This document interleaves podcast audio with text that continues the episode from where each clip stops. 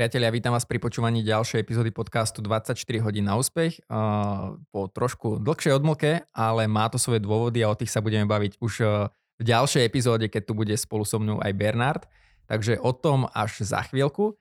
Ale dnes by som tu chcel privítať so mnou hostia, ktorým je David Kalman. David, ahoj.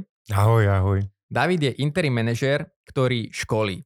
Keď som sa opýtal, že čo školy, tak to zameranie je naozaj široké od obchodných zručností, to znamená zameriava sa na školenie obchodných oddelení, zameriava sa na riadenie firiem a prípravu stratégií pre tieto spoločnosti a samozrejme v rámci manažmentu je to téma leadershipu. A to spojenie, že interim manažer, ktorý školí, je veľmi dôležité, pretože David je tým pádom človek z praxe, že určitú časť týždňa strávi vo firmách, kde priamo je v teréne a potom vlastne má nejaké projekty, ktoré sú zamerané na zdieľanie toho know-how, tréningu, e, obchodných zručností a tak ďalej a tak ďalej. Správne som to povedal, David? Absolutne. Sám by som to lepšie nepovedal. som sa pripravil veľmi dobre.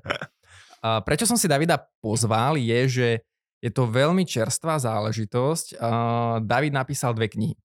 Jedna kniha, ktorú tu mám pred sebou je Kompas do krízy a druhá je Kompas vyjednávača. Sú to také pretlače, ako to nazvať, lebo v podstate tie knihy ešte len oficiálne výjdu, ak sa nemýlim. Áno, presne tak, máš pravdu. Uh, dal som spraviť takú pretlač pre ľudí, ktorí mi pomáhali s knihou, pre tých, ktorí uh, zanechali nejakú recenziu ešte keď bola ako e-book. Takže um, som spravil nejakú takú prvotnú nátlač, ktorú som chcel obdarovať práve týchto ľudí. A teda skúsme začať tým, že prečo si vôbec tieto knihy sa rozhodol napísať a aký je tam teda ten primárny dôvod e, tejto publikácie? Tak uh, už nejakú dobu pracujem ako krízový manažer, respektíve interim manažer a chodím do firiem pomáhať práve keď sú v nejakej brinde. A minulý rok, keď prišla korona, tak som vnímal, že uh, to začalo byť nejaké akutnejšie, uh, lebo sa na mňa obrátilo viacero firiem s prozbou o pomoc. Hej. Takže vtedy som pochopil, že je potrebné to know-how vzdielať teraz do trhu. Takže som sa rozhodol v tej chvíli, veľmi rýchlo som napísal manuál krízovej komunikácie, ktorý som vydal a vlastne zverejnili ho aj v niektorých médiách. A následne som sa rozhodol napísať takú komplexnejšiu príručku a to bol presne Kompas do krízy, ktorý vyšiel ako e-book. A mal následne viac ako 1500 čitateľov, takže bolo vidieť, že to dáva zmysel. Minule mi jeden z mojich kolegov, eh, ktorým riešime teda LinkedIn komunikáciu, dal takú zaujímavú radu, že že my sme urobili už pre našich klientov strašne veľa e-bookov, mm. ktoré im priniesli nejaké relevantné lídy a získali pozornosť potenciálnych klientov a dal mi e, takú radu, on sa zameriava veľmi detailne na copywriting, že mm. nevolaj to e-book, nevolaj to e-book, lebo to znižuje hodnotu, je to publikácia, je to case study, je to niečo, že vlastne vo finále ten obsah môže byť rovnaký, ale že e-book to nevolaj prosím ťa. Takže možno rada pre všetkých ostatných, ktorí chcú robiť nejaký e-book, tak zvážte, či to nenazvete publikácia alebo nejaká case study. Ďakujem veľmi pekne za túto pripomienku, takže publikácia. publikácia, to je budeme to publikácia. Každopádne, publikácia, ktorá bola teda elektronicky distribuovaná a časom sa teda z tej e-bookovej publikácie stala fyzická kniha, uh-huh. ktorá onedlho teda pôjde do sveta. A my sa samozrejme dostaneme k tomu, že čo v tej knihe môžu ľudia nájsť a no, či môže byť hodnotná. Každopádne, keď si vydával ten e-book, um, v tej digitálnej forme, mal si vtedy už myšlienku, že to bude aj tlačená kniha v budúcnosti? Absolútne nie. Naozaj v tej chvíli to bola bez, bezmyšlienkovitá prvá reakcia, že chcem pomôcť ne, aj nejakým spôsobom trhu, pretože bolo vidieť, že naozaj uh, mnoho firiem sa na mňa obracali s tým, že uh, nevedia, ako postupovať v tejto krízovej situácii. Následne som dostával informácie z druhej strany a to bolo od zamestnancov firiem, že sa cítia často bezradní, nevedia, čo majú robiť a podobne. Takže som cítil akutnú potrebu naozaj nejako pomôcť trhu a proste celé svoje know-how som poskytol zdarma ako publikáciu pre, na LinkedIne a Facebooku pre ľudí. Ono to malo veľmi veľký úspech, pretože vlastne bolo to zrovna v čase, ty si tú publikáciu dal veľmi rýchlo dokopy, uh-huh. že bolo to zrovna v čase, kedy tá pandémia začínala byť naozaj veľmi vážny problém. Keď to prichádzalo, tak sme všetci dúfali, že OK, ešte jeden, dva mesiace vydržme a pretrpíme to, ale vidíme, že odbehlo od vtedy rok a pol a ešte nevieme, nevidíme nejaký koniec. To znamená, že uh, ty si vlastne tú publikáciu pripravil veľmi rýchlo a tí ľudia Čo som ja teda videl ako vonka, človek zvonku, že ocenili, že sú tam praktické typy. To znamená, že veci, ktoré mohli okamžite zobrať, uchopiť a použiť. Mne sa veľmi páči ešte aj podnadpis tej knihy, ktorý si dal, lebo to je fakt, že veľmi zaujímavé, že sprievodca do počasia, keď knihy, keď čítať knihy je už neskoro. To znamená, je to nejaké memento také, že aby že tá publikácia není určená iba pre pandemickú dobu, ale povedzme pre akúkoľvek krízovú situáciu, ktorú tú, ktorú tú firma môže postihnúť v budúcnosti? To si vystihol naozaj skvelé a veľmi často zostávam takú túto otázku, že, že keď skončí pandémia, tak vlastne skončí trvanlivosť tejto knihy. Nie, nie je to tak. Táto kniha v podstate naozaj patrí medzi tie, ktoré chytíš do ruky, kedykoľvek sa niečo má zmeniť, kedykoľvek vo firme uh, prichádza možno krízová situácia, alebo len proste situácia, ktorú, ktorú si nie úplne vieš dať rady. Uh, potrebuješ nájsť nejaké riešenie. Takže presne preto som napísal túto knihu uh, tak, aby bola uchopiteľná, aby sa ľahko čítala, aby hlavne veľmi rýchlo si vedel pretaviť informácie z nej do praxe. Pretože kníh, učebníc je napísaných mnoho, ale toto nie je jedna z nich. Ja sám som takým poslom jednoduchosti, stále o nej rozprávam, proste hovorme jednoducho, pretože tie jednoduché veci sú dôležité na to, aby sme dostávali veci do praxe a presne tak som napísal tú knihu. OK, tak skús možno vypichnúť, čo sú také uh, najzaujímavejšie, najpraktickejšie veci, aspoň možno nejaké highlighty, ktoré môžu ľudia očakávať po prečítaní tejto knihy. No, jedna, jedna z vecí, ktorú mám v tej knihe strašne rád a pritom je tam naozaj tak krátko spomenutá, je využitie svojich, svojich slabostí, pretože veľmi často som sa vo firmách stretol, že všetci vedeli, v čom sme slabí. Všetci vedeli, čo nám nejde, alebo sme sa niekoho báli ako konkurencia. Nakoniec sme práve z tohto spravili výhodu. Takže a práve tomuto som sa venoval aj v knihe. Proste urobme veľakrát z, z našich tých strachov tie svoje silné stránky. Ono to ide a presne je tam aj vlastne v knihe návod ako. Potom som sa samozrejme venoval krízovej komunikácii, to je ako možno neurobiť paniku, alebo sú tam nejaké základné stratégie ako SWOT a STEP analýza, ale rozobral som ich e, naozaj až tak do detailu, že som e, pomohol si položiť základné otázky, ktoré sú dôležité na riešenie situácií. Následne je tam samozrejme nejaké desatoro krízového riadenia a e, taká čerešnička nakoniec sú e, moje výhľady na ekonomiku, ako sa asi e, zmení, e, čo sa, týka, čo sa týkalo aj pandémie alebo budúcnosti. A mám strašne rád, keď nejaký výhľad alebo nejaká predikcia je podrobená aj nejaké realite. Takže ja som toto presne spravil. Pri vydaní knihy som podrobil realite svoje výhľady z minulého roka a je to celkom zaujímavé, čo z toho vyšlo. Ja ešte podotknem, že táto kniha je nadúpaná informáciami a toto, čo si povedal, je iba pár vecí z nich, ale to neznamená, že tá kniha má 550 strán. Hey. Ja teraz pozerám poslednú stranu, ona má Posledná biela strana má 189. číslo, takže uh, je to, je to uh, veľmi... Že to znamená, že niečo, keď chcete z toho použiť, no, nemusíte teraz týždeň najskôr čítať, aby si to vedeli aplikovať, lebo tie state sú a tie titulky sú veľmi krátke a praktické, úderné. Takže to je za mňa ako spätná väzba, ako čitateľa, ktorý uh, to čítal ešte ako teda tú digitálnu, tlač, uh, digitálnu teda uh, formu. Veľká vďaka, máš prav, presne pravdu. Mnoho z tých vecí sa uskutočnila ako workshopy. Písali mi z rôznych firiem, že presne zobrali sme jednu vec, spravili sme z toho workshop a tak to dávalo zmysel. Mm-hmm. Že nie je to naozaj kniha ako beletria, že idem si prečítať knižku.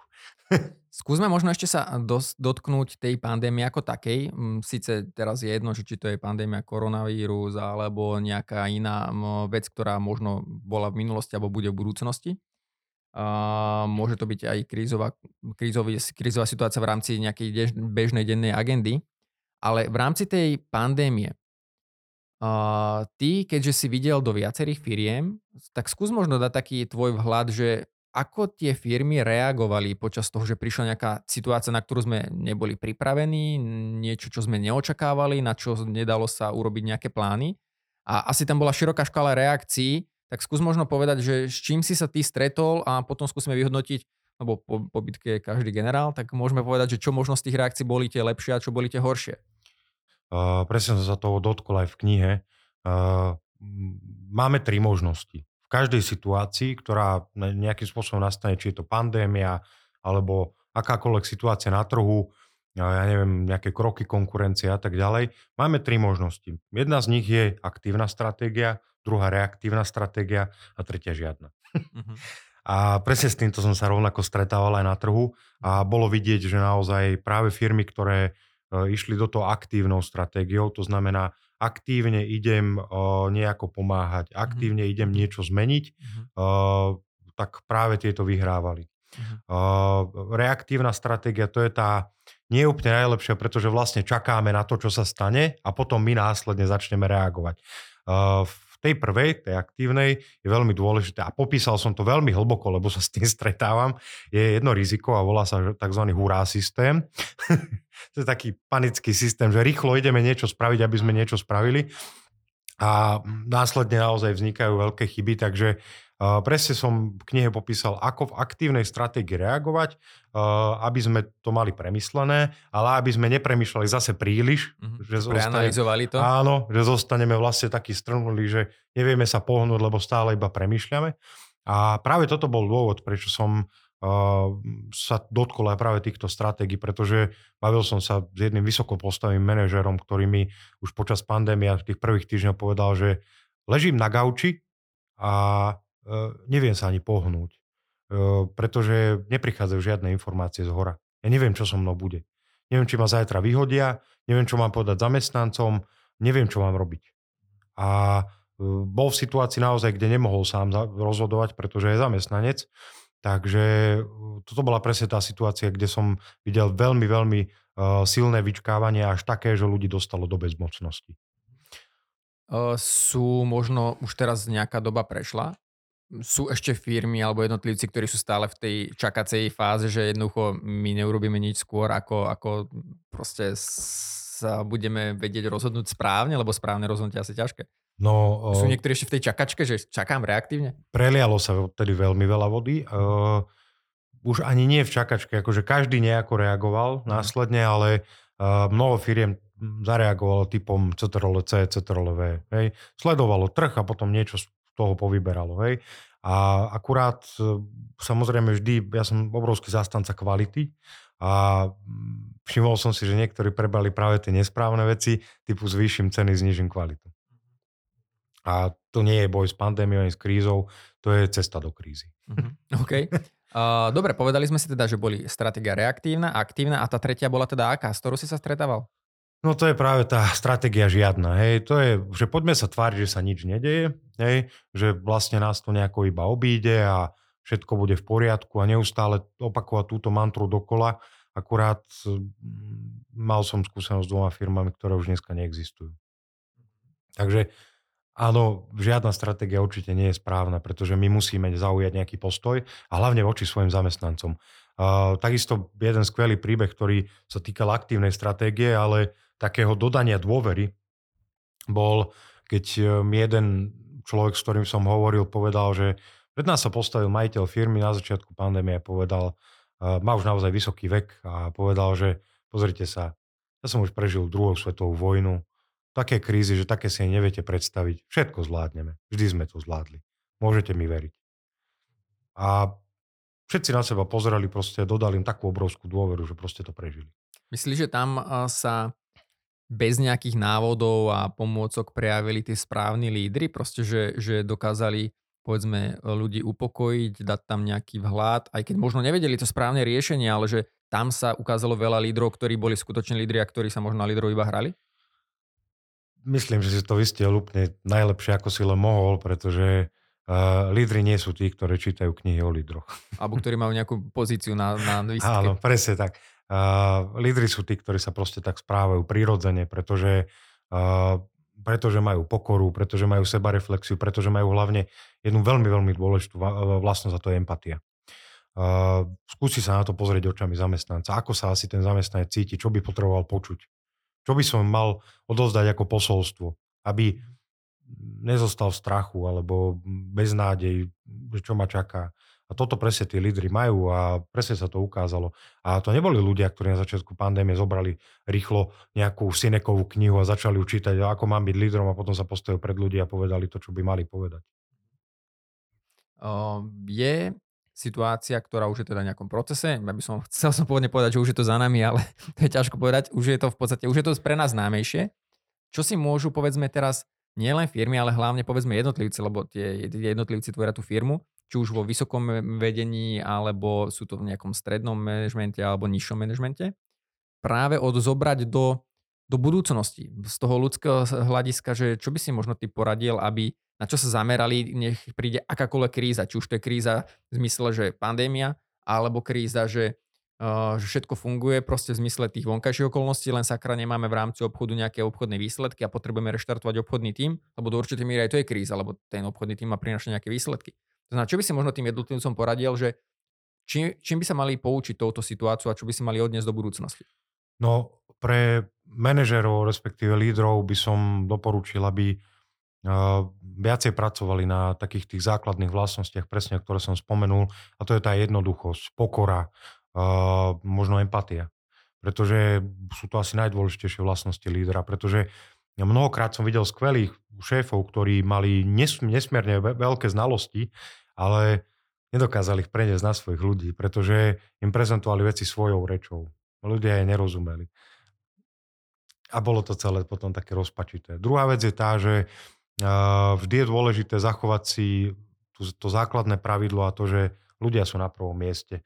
Ja viem, možno som teraz staromodný, lebo všade teraz naokolo nás je AI a všeličo iné, ale ja budem stále opakovať, že ľudia sú na prvom mieste. Vždy to tak bude. A je naozaj krásne zbožné prianie, že nejaké systémy za nás budú predávať, systémy budú uh, robiť marketing, systémy všetko vyhodnotia Nakoniec však e, je to práve tá ľudskosť, ktorá nás odlišuje od tých všetkých systémov a veľakrát práve tie firmy, ktoré sú úspešné. Práve tá ľudskosť. A ja prepojíme vlastne tým pádom na druhú tému a to je vlastne kniha Kompas vyjednávača. My sme sa teraz síce veľmi dominantne venovali uh, tej prvej publikácii, teda knihe Kompas do krízy, kvôli tomu, že vyjednávač dá sa povedať, že na to nadvezuje. Lebo kríza je spojená aj s vyjednávaním a je to vlastne nejaké ako keby pokračovanie aspoň v mojich očiach. A prečo by som tým premostil, lebo my keď sme sa bavili v minulosti, tak ty vnímaš to vyjednávanie trošku iným spôsobom, ako možno je všeobecne prezentované, školené a podobne. A to je povedzme aj dotýka sa veľakrát tej ľudskosti a tej autenticity. Takže skús možno povedať o knihe Kompas vyjednávača, že ako ty vôbec vnímaš to vyjednávanie? Hneď na začiatku som napísal taký celkom zaujímavý príbeh, ktorý v podstate ako keby ukazuje nejaké to vnímanie vyjednávania. Samozrejme na konci skončí so slovami haha. A... Ja som túto knihu ešte nečítal, takže ja sa pýtam teraz, že, že naozaj ako nezainteresovaný človek. takže ja, menoval som sa vyjednávaniu z hľadiska naozaj ľudskosti, pokory a práve tých, tých základných vlastností, ktoré by nás mali ako keby z dlhodobého hľadiska vyniesť na nejaký úspech a to je aj samozrejme jedna z nich a to je česť. Hej? Pretože uh, videl som strašne veľa v úvodzovkách poviem vyjednávačov, ktorí idú cez uh, steny, proste zbúrajú každého tvrdo, tvrdo uh-huh. len uh, ja mám rád veci, ktoré sú dlhodobé. Uh, vždy, keď prídem do firmy, alebo do, do nejakej firmy ako interim manažer, vyhodnocujem obchodné oddelenia, neustále sa dostávam k tomu istému vzorcu. Práve tí nemastní, neslaní obchodníci, ktorí robia dlhodobý obchod, a ktorí ale majú na druhú stranu aktivity, sú z dlhodobého hľadiska úspešnejší ako práve tí, tí búrači stien. A poviem prečo. Pretože no, existuje také, taká mantra v obchode, že prídeš a musíš teraz osloviť celý trh, samozrejme najlepšie mailami alebo SMS-kami alebo nejako. A potom vlastne všetkých ešte raz oslovíš a ešte raz a ešte raz a proste nejak, nejak, nejaká konverzia z toho bude. Len uh, tie obchody sú veľmi krátkozraké a krátkodobé. Pretože uh, naozaj vždy si zoberiem aj to, že volám najlepším klientom každej jednej firmy, v ktorej som. Vypýtam si vždy 50 najlepších klientov, s každým si zavolám a spýtam sa, prečo ste s touto firmou. A oni mi povedia jednu veľmi dôležitú vec, pretože tam mám človeka, na ktorého sa môžem spolahnúť. A tu sme pri tom najdôležitejšom motivátore každej komunikácie a hlavne vyjednávanie, a to je dôvera. Bez dôvery to nebude fungovať a hlavne nie dlhodobo. Veľakrát pri tlaku ten klient podpíše zmluvu, lebo už má toho aj plné zuby možno tej komunikácie, pretože už sa mu nechce vyhľadávať a podobne, ale nikdy to nie je dlhodobé. retencia je potom naozaj veľmi, veľmi slabá. Takže práve tomuto som sa venoval aj v knihe, že treba vždy kvázi získať tú dôveru s človekom, s ktorým sa rozprávam, ale nie len takú naučenú ako obchodník, ale takú naozaj. Na to ma musí ma tá práca baviť, musí ma absolútne fascinovať komunikácia s ľuďmi a potom sa viem dosiahnuť, čo, potom viem dosiahnuť úplne iné výsledky, než si len vieme predstaviť. Uh, skvelé je to, že tú knihu som nenapísal len tak od nohy, že idem si teraz napísať knižku o vyjednávaní. Ja som tieto veci robil a robím. Chodievam ako tretia strana na vyjednávanie rôzne nejakých firiem, chodievam na stretnutia rôzne, kde sedím ako prísediaci a následne hodnotím veci. A naozaj môžem povedať za tie, za tie dlhé roky, že je to vždy nakoniec o pokore a česti. A to je cesta k dôver. Nie je to vnímané vo všeobecnosti ako možno nejaká slabosť, že proste keď budem e, pokorný, čestný a budem sa snažiť proste byť veľmi otvorený, takže má tá druhá strana, keď tam je dobrý vyjednávač na druhej strane, tak má proste, ako sa to hovorí, proste, že zoderie úplne, že, že oberie ma o všetko a ja budem mať ako keby ten e, obchod win-lose. Veľmi dobrá otázka. Na toto poviem asi iba toľko, že radšej budem vyzerať ako mačka, ktorá je vo vnútri tiger, ako tiger, ktorý je vo vnútri mačka. A veľakrát to takto býva. Čiže ľudia niekedy, a aj tí obchodníci sa hrajú, snažia sa byť až neprirodzene tvrdí a vlastne vo finále to nevedie k výsledku. Základ je ten, že naozaj za svoje pôsobenie som sa stretol s mnoho ľuďmi, ktorí boli prehnane asertívni, mali obrovské sebavedomie. Nakoniec sme sa vždy dopracovali k tomu, že keď som už nejak sa dopracoval k dôvere, tak sa mi zverili, že nie všetko je v poriadku a vlastne som zistil, že je to len taký krycí manéver. Mňa zaujal taktiež aj formát tejto knihy. Ja som si dal poznámku, že na to sa musím spýtať, lebo to je, ja som hovoril Davidovi, že to je ako taký, že malý rozum do vrecka, taký formát. Prečo je to také malé? No, veľmi dobrá otázka. Presne na toto som smeroval. Chcel som, aby tá kniha bola do vrecka naozaj skutočne. Aby eh, si ju každý mohol zobrať pred nejakým vyjednávaním, rokovaním, komunikáciou so sebou a práve tú situáciu, ktorú potrebuje eh, v tej chvíli riešiť, tak si ju tam nájde, lebo eh, kniha obsahuje nejakých 30 tých pravidiel vyjednávania. Vieme si nájsť práve tie svoje situácie, či sú to ohľadom predpokladov, empatie a tak ďalej a tak ďalej. A možno, keď už si ju človek prečíta druhý raz, tak si povie, aha, teraz ten bod 4 je zaujímavý, zajtra to budem presne riešiť a vrátim sa k nemu. A viem si tú knižku zobrať zo sebou, je veľmi nenápadná. Chcel som, aby sa možno z tej knihy stala knižka, ktorú bude mať človek so sebou v notebookovej taške alebo tak a nebudem mu zavádzať, pretože asi ťažko si zoberiem so sebou nejakú obrovskú knihu. Hej? Uh, David, ja ti veľmi pekne ďakujem za zdieľanie tvojich informácií a za popísanie teda toho, čomu sa venuješ aj v knihách, aj vo svojom pracovnom živote. Je niečo, čo by malo ešte v tomto podcaste odznieť, čo napríklad nebolo spomenuté a považuješ za dôležité to ešte vypichnúť na záver? Uh, premýšľam. Myslím, že sme povedali celý základ a ako často sám hovorím, jednoduchosti je krása, takže venovali sme sa tomu najdôležitejšiemu. Ja hlavne znova možno na konci dám ten odkaz, že uh, nakoniec by sme sa mali vždy pozrieť na, vedieť na seba pozrieť do zrkadla a to je asi možno taký môj základný cieľ a bude ho cítiť aj z tých kníh. Uh, pretože ono, všetky tie ocelové nervy a ísť cez mŕtvoly nie je taká sranda. Nakoniec sa môže stať, že človek zostane bez priateľov, bez známych a bez, bez dobrých obchodných partnerov. A možno zakončím takým pekným motom, že keď človek chce prebúrať stenu hlavou, tak musí rozmýšľať, čo bude robiť vo vedľajšej miestnosti. OK. Uh, na záver ešte jedna vec. V prípade, že by niekto chcel si tieto knihy objednať, kde sa k ním dostane? Lebo asi nie sú niekde verejne dostupné ako Pantera, Martinus a podobne. Presne tak. V tejto chvíli vlastne skončila kampaň na Startlabe, kde znova chcem poďakovať obrovskému množstvu ľudí, ktorí prispeli na túto knižku a vďaka ktorým sa zrodí. Následne vlastne pôjde do tlače, ja ju začnem distribuovať a môžem povedať, že do nejakého mesiaca dám si radšej niečo nad čas, vznikne stránka, na ktorej sa budú kúpiť práve tieto knižky a potom samozrejme aj tá tretia, ktorá je pripravovaná. Pripravovaná, OK, ste bude naozaj za chvíľku uh, veľký autor. Každopádne, David je asi najaktívnejší na sociálnych sieťach na LinkedIne, predpokladám. Áno. Takže ak by ste niečo chceli sa spýtať aj v rámci teda nadväznosti na tento rozhovor, prípadne niečo ohľadne biznisu pre váš tým, pre vašu spoločnosť, pre vašich kolegov, prípadne ohľadne nich, tak David je teda najaktívnejší na LinkedIne pod, názvom, teda názvom, pod menom David Kalman. A asi toľko na dnes. Za mňa všetko. David, ja ti ďakujem pekne, že si si našiel čas na na tento rozhovor a verím, že to bolo hodnotné pre veľa ľudí. Veľmi pekne ďakujem a naozaj bolo mi cťou.